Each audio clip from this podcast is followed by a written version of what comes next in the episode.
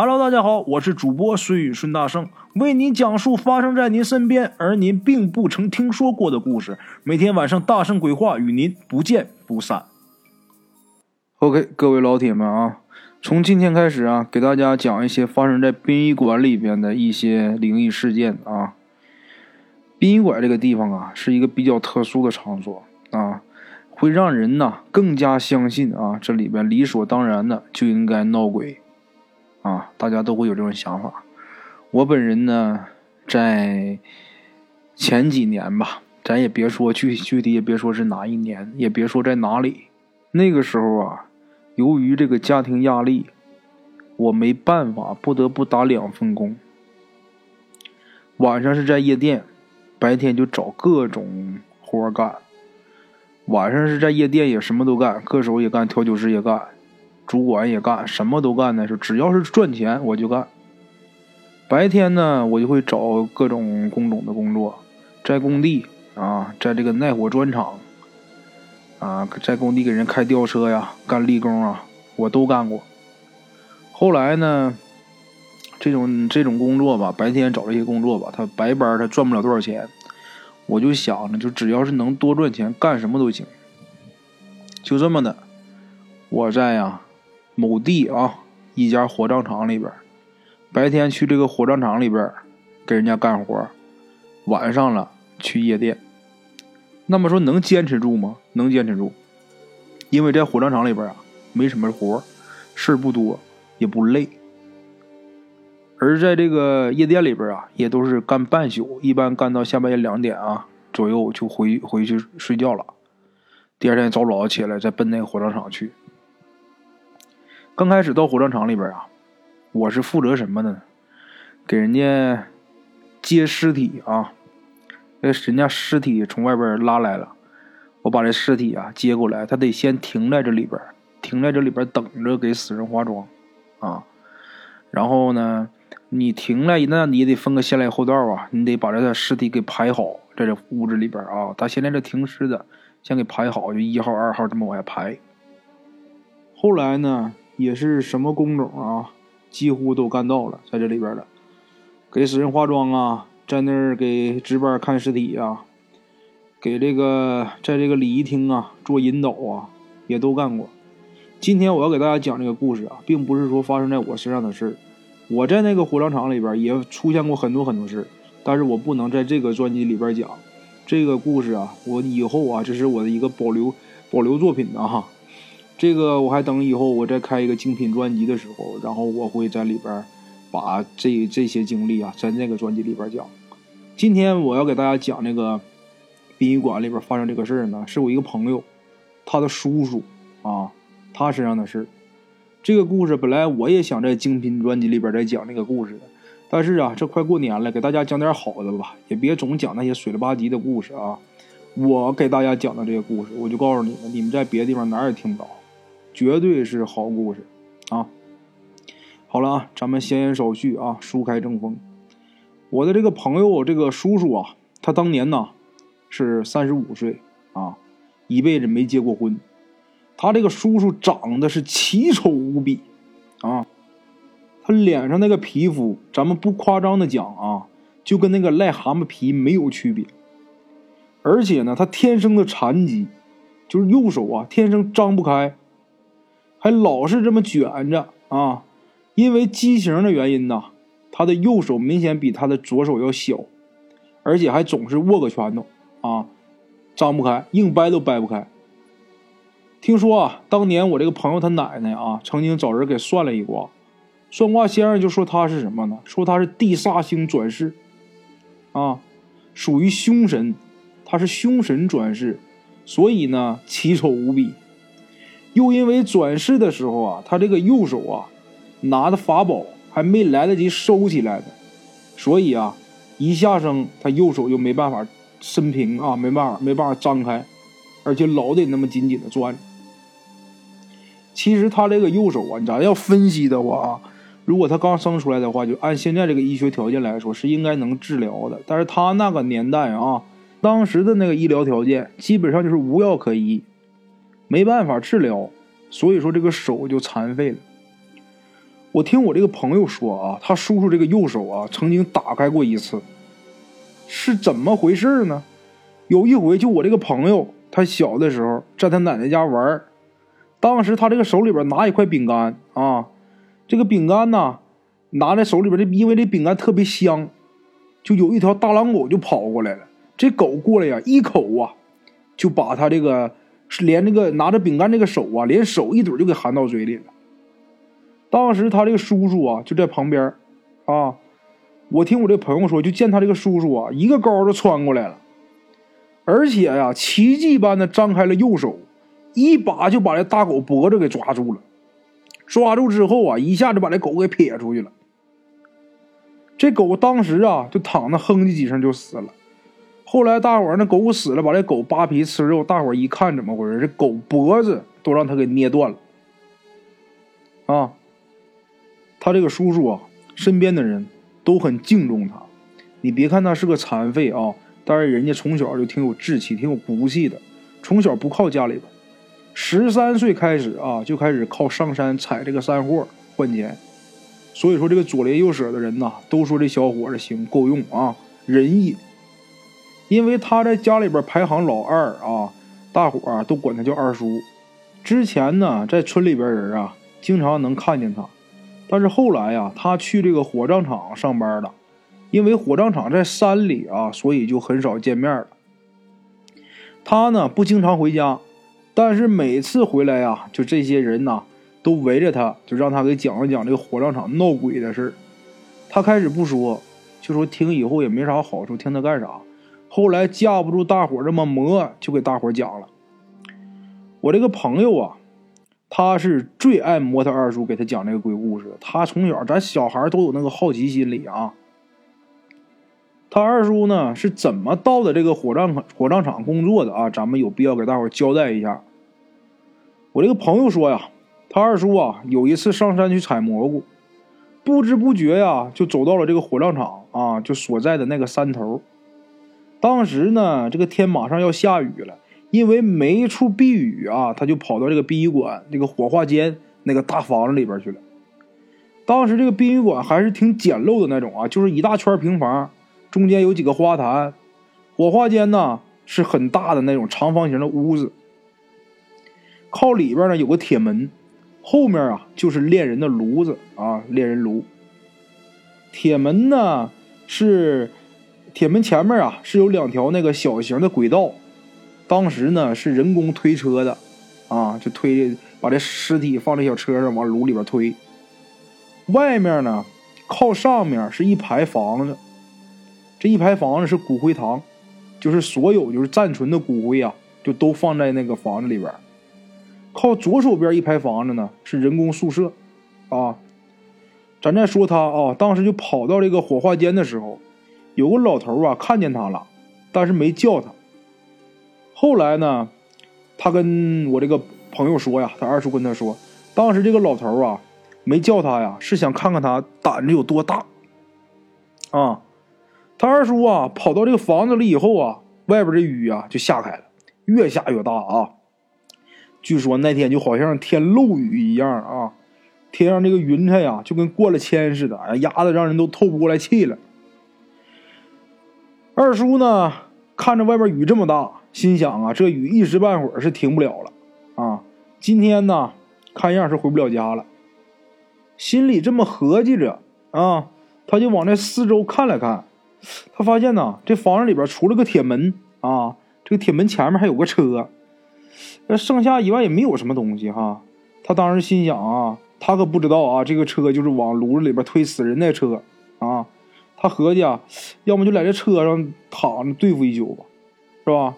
外边雨下这么大，就这么的，他就过去了，躺那个半圆形这个车里边了，把衣服往脸上一蒙，呼呼就睡着了。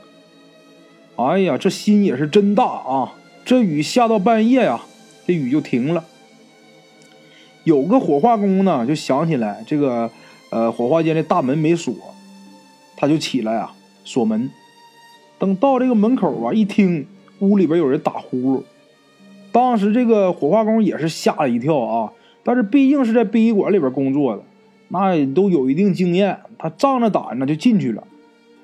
进屋一看，这车上躺一个人，他心想这他妈白班是干啥的，这他妈还落下一个没练的。他当时就合计是人家这车上躺的是死人。他过去啊，就顺手就把这个盖在二叔脸上这衣服就给掀起来了。这一掀不要紧，当时就吓坐地上了。怎么回事呢？他一掀着二叔，二叔眼睛一睁开，另外一个什么呀？他那张那就简直是惨不忍睹的脸呐、啊！那就白天看着啊，都容易让人舌头底下冒汗，你何况是半夜在这种环境下？哎呦，把这个练石工啊给吓得连滚带爬的就跑门外去了。他这么一折腾，对面这个宿舍的人呐、啊、都起来了，大伙都跑过来了。这二叔啊，这时候也坐起来了啊，也精神了，精神了，把这事儿弄明白以后，这好顿给人家解释啊，这才没挨打啊。这时候啊，这个老头有个老头过来就问他：“你自己在这睡觉，你不害怕吗？”“那怕啥的？我经常自己在山上睡觉。”“你知道这他妈什么地方吗？啊，你胆儿还挺肥，你还敢躺那上面？你知不知道那是练死人的？你知不知道？”原来呀，这个老头是殡仪馆里边打更的啊。二叔进去避雨的时候他就看见了，但是他当时想看看这小子胆儿有多大啊，没想到他还敢在上面睡觉。其实啊，在这个地方上班的人呢也都挺迷信的啊，因为他们多多少少都经历过就这些事儿。像是火化间里啊，原来就有过闹过鬼的这么事儿发生。有个工人呢亲眼看见啊一个没有脑袋的人在屋里边来回溜达。最邪的呀是这个骨灰堂啊，这地方是天天闹，一到了晚上啊就鬼哭狼嚎的啊，吓跑了好几个管理员了。这老头呢就问二叔啊，就问问二叔说：“你小伙子行，你胆儿够肥哈、啊，晚上敢搁这睡觉，你敢不敢上这来上班呢？我跟领导说说啊，你来这当管理员得了，在这管吃管住啊，一个月还能给你八十块钱。那年头八十块钱好钱啊！”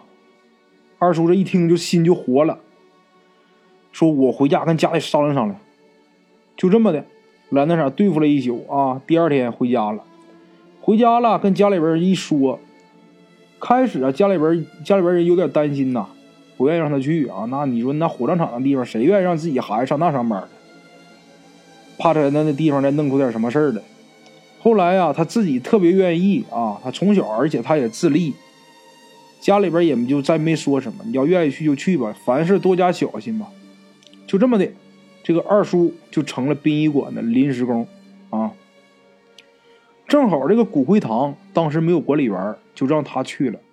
所谓的管理员啊，就是为这个新入住的这个骨灰啊骨灰盒安排位置，每个位置啊它都有自己的号码，都都有自己的编号，是为了呀、啊、来吊唁的这些死者的家属啊，到时候来这个地方好呃一眼啊他就能领着找到这个骨灰盒，另外一个好给他们安排这个烧纸的地方。这管理员呢平时就干这个活，再就是负责啊平时啊这里边这个卫生啊他来负责，工作量其实并不大啊。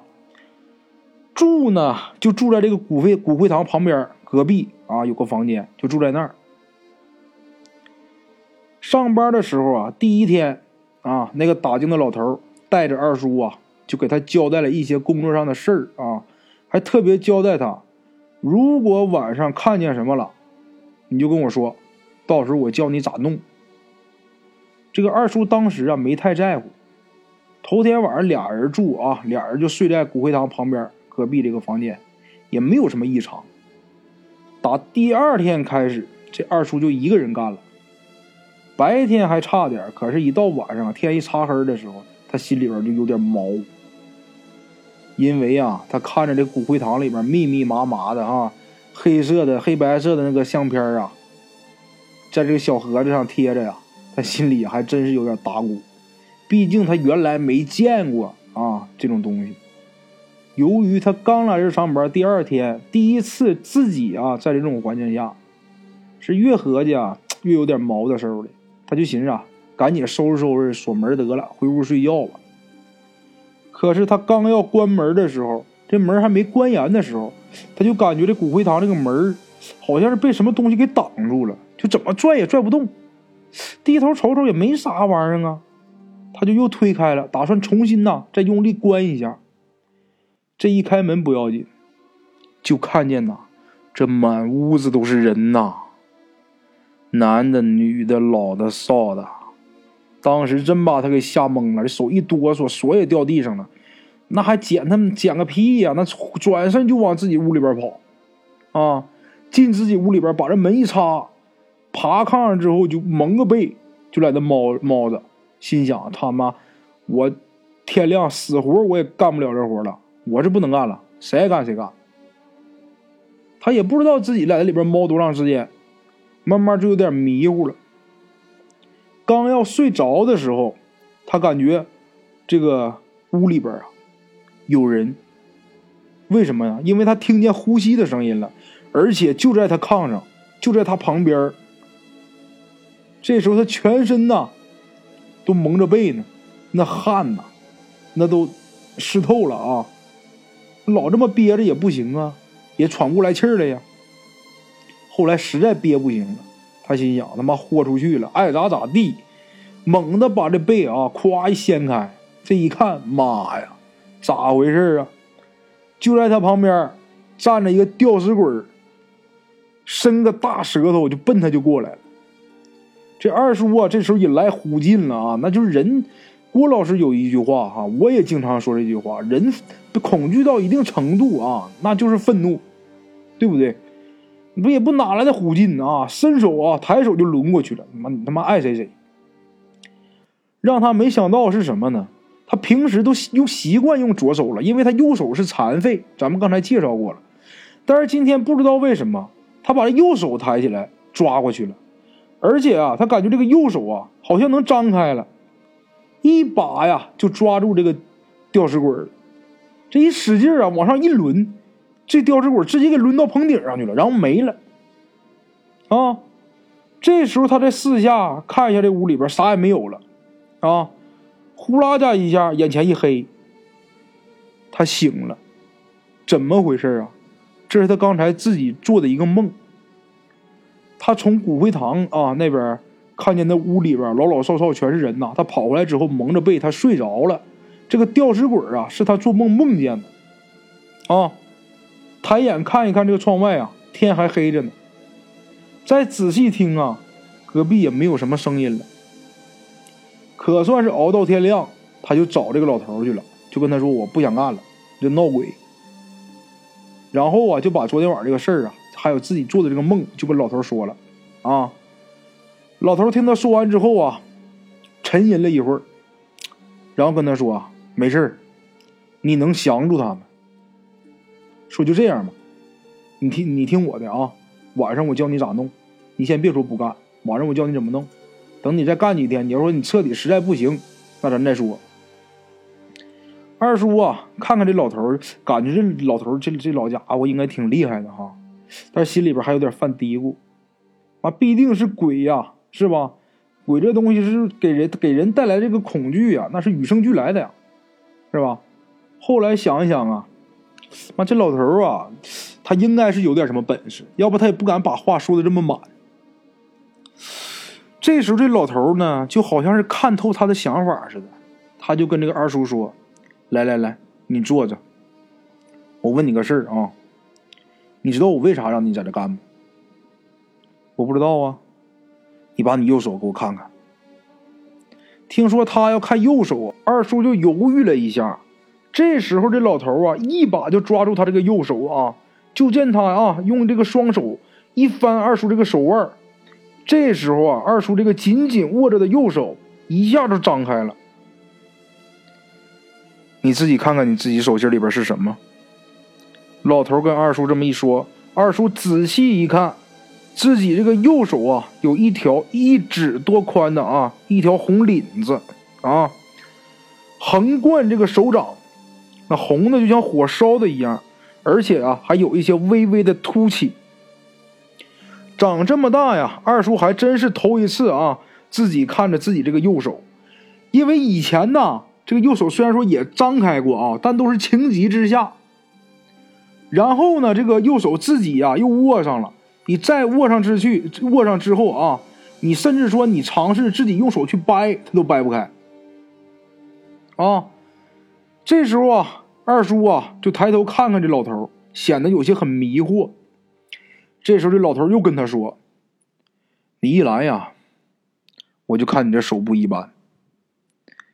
你这是上辈子啊，把上辈子东西给带过来了。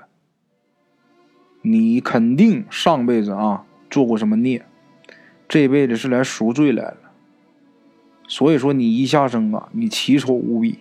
你瞅你那个长相，再加上你这个右手，天生啊，你这就是镇鬼逼妖的命。”二叔听老头啊说的跟真事似的啊，虽然说嘴里啊没说，但是心想，你咋这么能呢？你咋知道这么多呢？老头啊看出他这个表情有点怀疑啊，然后这个老头就把这个老头自己的经历给这个二叔讲了一遍。原来呀、啊、这个老头姓陈，是个老轱辘棒子，东北话啊就是老光棍的意思啊。解放前呢是给胡子啊当军师来的，后来啊他对一些星象占卜啊、周易啊、五行啊什么的都有一套，有有一套研究。然后咱们新中国成立以后呢，他就被我党给收缴了，被判了二十年有期徒刑。出狱以后啊，就被整到这个火葬场里边给管理尸体。他刚来的时候就听说这个火葬场里边经常闹鬼，工人呐白天啊都不敢一个人上厕所，因为这个火葬场啊基本上啊就是来这儿练的啊都是一些啊什么横死的枉死的比较多。那个时候以前打仗的时候那年代啊，那横死的人多的多了去了，因为说这是一个老火葬场，这些老游魂呐、啊、很多，死相都很惨。因为是横死的，所以说老觉得呀死的冤，就阴魂不散，大白天啊都敢出来闹来。那敢讲话呢，有的时候啊冷不丁的白天的时候就在你面前冒出来一个没有脑袋的，要么就浑身是是血啊，血是呼啦的，就那样的。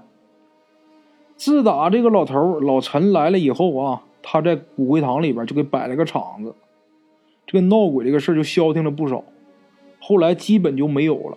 所以说啊，这里的人啊上到厂长，就火葬场这个厂长啊，下到这个工人都很尊敬他，谁要是碰见点什么事儿啊，或者是怎么样的，都找他唠唠。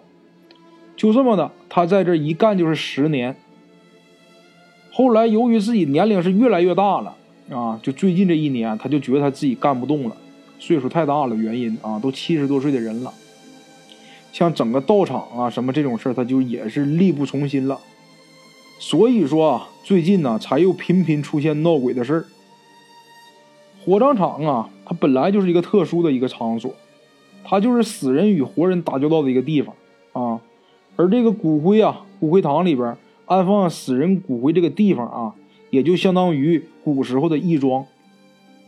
就这种地方啊，义庄啊就是专门来停放尸体的用的那个地方啊，故此啊就这个骨灰堂里边阴气它最重，往往啊经常啊与死人打交道的人啊，自身他的命啊他的命数啊就必须得能克住这些阴寒之体，也就是所谓的能镇住这些鬼啊。像古时候啊负责看守义庄的人，他要么是有一定的道术是吧，要么他就是天赋异禀，不然他们没有办法啊在义庄里边干那个活，因为他管理不了这些阴灵。所以说如今呢，在火葬场啊等这些火葬场这些一一系列的这些场所吧啊，阴气比较重的地方，还有这些墓地啥的啊，每一个这种场所里边必须得有一个能镇住场子的人啊，镇场之人。这个老陈头就相当于这个火葬场里边的镇场啊。那天他看见二叔，就由他这个面相啊及他这个动作中推算出来，这个人呐、啊，他应该是个地煞星转世，而且他右手啊天生握拳，是手中啊凡他在这个手中啊必定是有这个凡人看不见的法宝。再加上啊他这个二叔跟他讲自己在梦里边又用这个右手抓鬼的这个事儿，这个老陈头就更加确定啊他自己判断是没有错的。说到这儿啊，这个老陈头看了看窗外，此时已经将近这个中午时分了啊。在他住的这个房子对面骨灰堂啊，虽然是天天上啊天空中是烈阳高照，但对面那阴魂暂息之处仍然是一片啊阴霾缭绕。老陈头的这个胸口啊突然间啊就感觉好像有巨石啊压着一样，感觉到窒息啊，而且啊大口大口喘着气。他刚给这个二叔说完这些事儿的时候，突然间就这样。二叔赶紧过去就扶他，说：“大爷，你咋的了？你脸脸色咋不对劲呢？”“没事，我这呀老毛病了，好几年了，可能是我呀造的孽太多，当初我手段太狠，在我手底下打散的那个阴魂呐，我都记不住有多少了。现在呀，估计是遭他们天谴了。”喘了一会儿啊，他又接着说：“你先回去吧，吃点饭。下点黑的时候啊，接下黑啊，咱俩一对手啊，咱俩手一。”说完，这个老头啊就躺炕上了。二叔呢在那站了一会儿，见这个老头啊好像睡着了，自己呀、啊、也就回屋了。躺炕上翻来覆去啊，煎熬了一下午。抬头看了看窗外啊，天总算是黑下来了。他这一翻身啊，一下一下地，刚要出门去找这个老陈头的时候，没想到啊，这老陈头他推门进来了，就看见这老老陈头啊，手里边啊拖着一个用黄绸包着这么一个东西啊，右右手呢拿了一个黄竹蜡台。一进屋就说：“你睡醒了，跟我走。”还没等二叔搭话呢，这老陈头已经转身出去了。这二叔赶紧跟上吧。此时啊，这个天已经完全黑下来了。今天晚上啊，好像是阴天，因为连一点星星都没有啊。就见这个老陈头啊，这个时候已经在骨灰堂门口等着他呢。二叔赶紧几步上前啊，开门。开这个骨灰堂的门呐、啊，因为钥匙在他手里边啊，还没等把这锁摘下来呢，就听里边噼里啪啦一阵木头盒子响的声音啊。这个二叔啊稍微犹豫了一下，这时候身后这个老陈呐、啊、催他：“你磨叽啥呢？赶紧的！”二叔一听他这么一说，才赶紧麻利的摘锁推门。这门刚一推开啊，就感觉一股阴风扑面而来，而且好像啊还夹杂着一丝血腥的气味。